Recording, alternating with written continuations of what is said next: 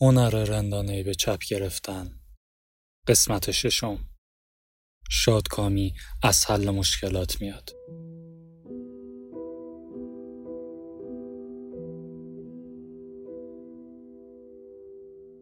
مشکلات زندگی همیشگی هم. وقتی مشکل سلامتیت رو با عضویت تو باشگاه حل میکنی، مشکلات جدیدی به وجود میاری. مثلا مجبوری هر روز صبح زود بیدار شی تا سر وقت به باشگاه برسی. نیم ساعت مثل یک معتاد شیشه‌ای عرق بریزی و بعد دوش بگیری و لباس عوض کنی که بوی گندت کل شرکت رو بر نداره. وقتی مشکل به اندازه کافی وقت نگذروندن با پارتنرت رو اینجوری حل می‌کنی که چهارشنبه شب‌ها رو شب دیت نامگذاری کنین، مشکلات جدیدی به وجود میاد. مثلا هر چهارشنبه باید یه برنامه بریزین که جفتتون ازش متنفر نباشین. هر بار پول خوبی رو برای یک شام درست حسابی کنار بذارین. هورمون‌ها، شور و هیجان و برخ‌هایی که فکر می‌کنید از چشماتون رخت بربسته را از نو بازیابی کنید. مشکلات تمومی ندارن، فقط معاوضه میشن یا ارتقا پیدا می‌کنن. شادکامی از حل مشکلات میاد. اینجا کلمه کلیدی حل کردنه. اگه از مشکلات طفره بری یا حس کنی که مشکلی نداری، خودتو بدبخت کردی. اگه فکر میکنی مشکلاتی داری که نمیتونی حل کنی، باز هم به همون میزان خودتو بدبخت کردی. فوت کوزه‌گری تو حل کردن مشکلاته، نه تو نداشتن مشکلات.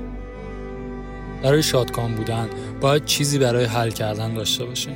در نتیجه شادکامی از جنس عمله، یه جور فعالیته، نه چیزی که خیلی منفعلانه به شما اعطا بشه یا بصیرتی که به طرز جادویی در یک مقاله هافینگتون پست کشفش کنی یا از یک معلم یا مرشد بشنویش، یا چیزی نیست که وقتی بالاخره به اندازه کافی پول درآوردی که خونت رو بزرگتر کنی بر تو نازل بشه. چیزی نیست که تو یک مکان، تو یک ایده، یک شغل یا حتی یک کتاب منتظرت نشسته باشه. شادکامی یک کار در حال انجام همیشگیه، چون حل کردن مشکلات یک کار در حال انجام همیشگیه. راهکارهای مشکلات امروز بنیانهای مشکلات فردا رو پایه‌ریزی می‌کنن. شادکامی واقعی تنها زمانی اتفاق میفته که مشکلاتی که دوست داری باشون سر کله بزنی رو پیدا کنی.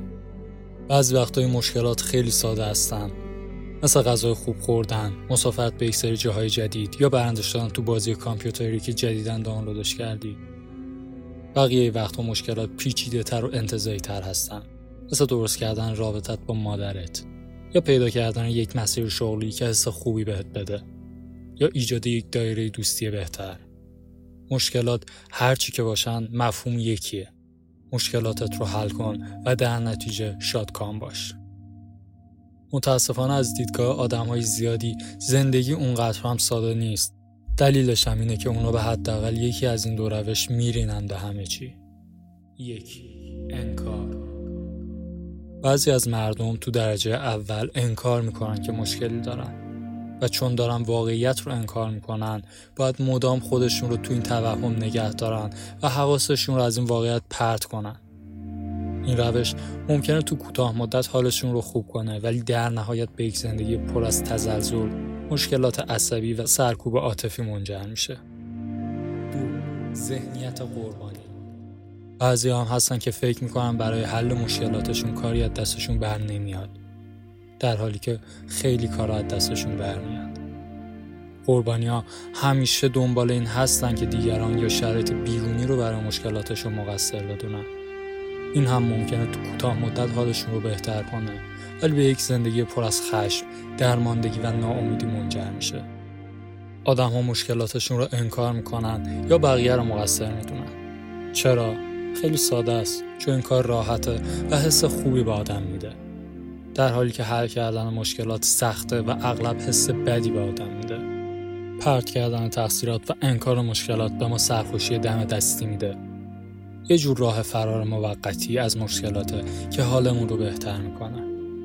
سرخوشی شکل‌های متنوعی داره.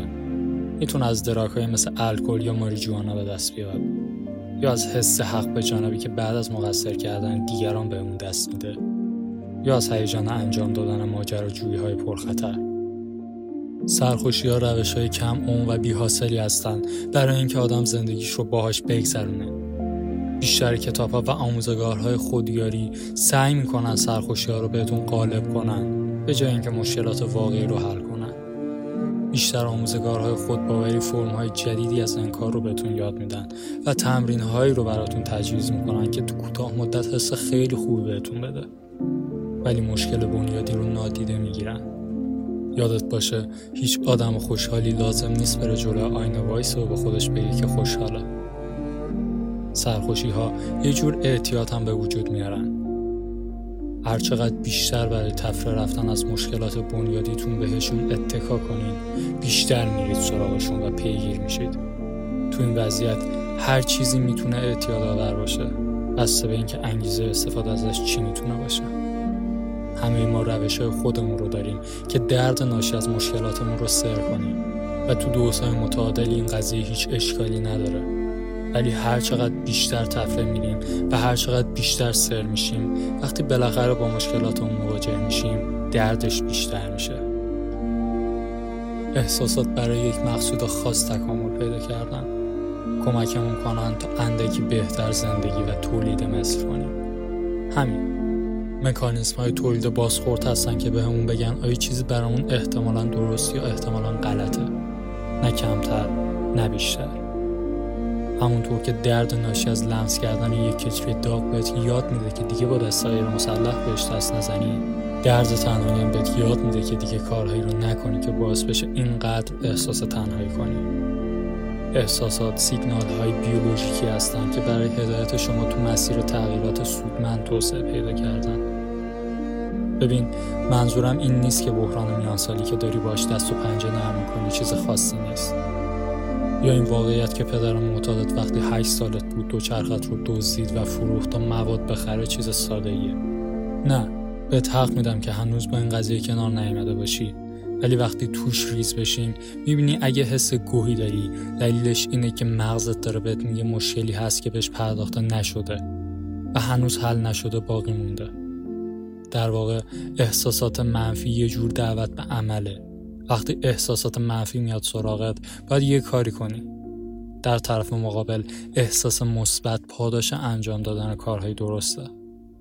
وقتی اینجور احساسات میاد سراغت زندگی به نظر ساده میاد و کاری نمیشه کرد جز لذت بردن ازش، ولی خیلی زود مثل هر چیز دیگه‌ای تو دنیا احساسات مثبت ناپدید میشن چون مشکلات دیگه‌ای ظاهر میشن. احساسات بخشی از معادله زندگی هستن، ولی نه همه معادله. صرفاً چون چیزی حس خوب میده دلیلش این نیست که خودش هم خوبه و چون چیزی حس بد میده دلیلش این نیست که خودش هم لزوماً بده. احساسات مثل تابلوهای راهنمای رانندگی هن که سیستم عصبی بهمون پیشنهاد میده، ولی از جنس دستور نیست. در نتیجه باید همیشه به احساساتمون اعتماد کنیم. در واقع معتقدم که باید توی خودمون عادت زیر سال بردنشون رو ایجاد کنیم. خیلی از آدم‌ها به دلایل شخصی، اجتماعی یا فرهنگی یاد گرفتن که احساساتشون رو سرکوب کنن، مخصوصاً احساسات منفیشون رو. متأسفانه انکار کردن احساسات منفی یعنی انکار کردن مکانیزم‌های بازخوردی که به ما کمک می‌کنن مشکلاتمون رو حل کنیم. در نتیجه بسیاری از این آدم‌هایی که احساساتشون رو سرکوب می‌کنن در طول زندگی با مشکلاتشون کلنجار میرن. اگه نتونن مشکلاتشون رو حل کنن نمیتونن شادکام باشن. یادتون باشه درد در خدمت یک مقصوده، ولی آدمایی هم هستن که زیادی هویتشون رو با احساساتشون تعریف میکنن. هر چیزی تنها و تنها بر اساس حسایی که بهشون دست میده توجیه میشه. اوه، زدم شیشه ماشین رو تو شکوندم ولی باور کن خیلی عصبی بودم. یا از کارم استفاده دادم با لاسکا نقل مکان کردم چون حس میکردم کار درستیه.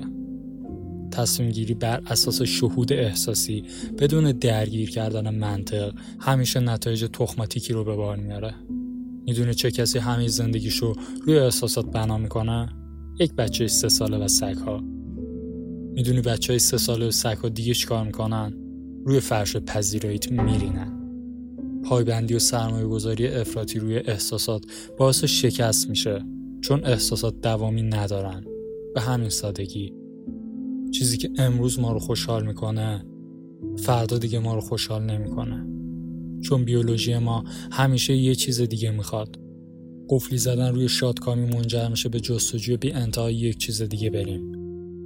مثل یه خونه دیگه، یا یه رابطه جدید، یا حتی یه بچه دیگه. و با وجود همه عرق‌هایی که می‌ریزیم باز هم حسی خواهیم داشت که همون اول داشتیم: ناکافی بودن. روانشناسا گاهی به این مفهوم میگن تردمیل لذت‌جویی. این که ما همیشه داریم سخت تلاش میکنیم که وضعیت زندگیمون رو تغییر بدیم، ولی در واقع داریم درجا میزنیم و هیچ وقت حس اونقدر متفاوتی نداریم.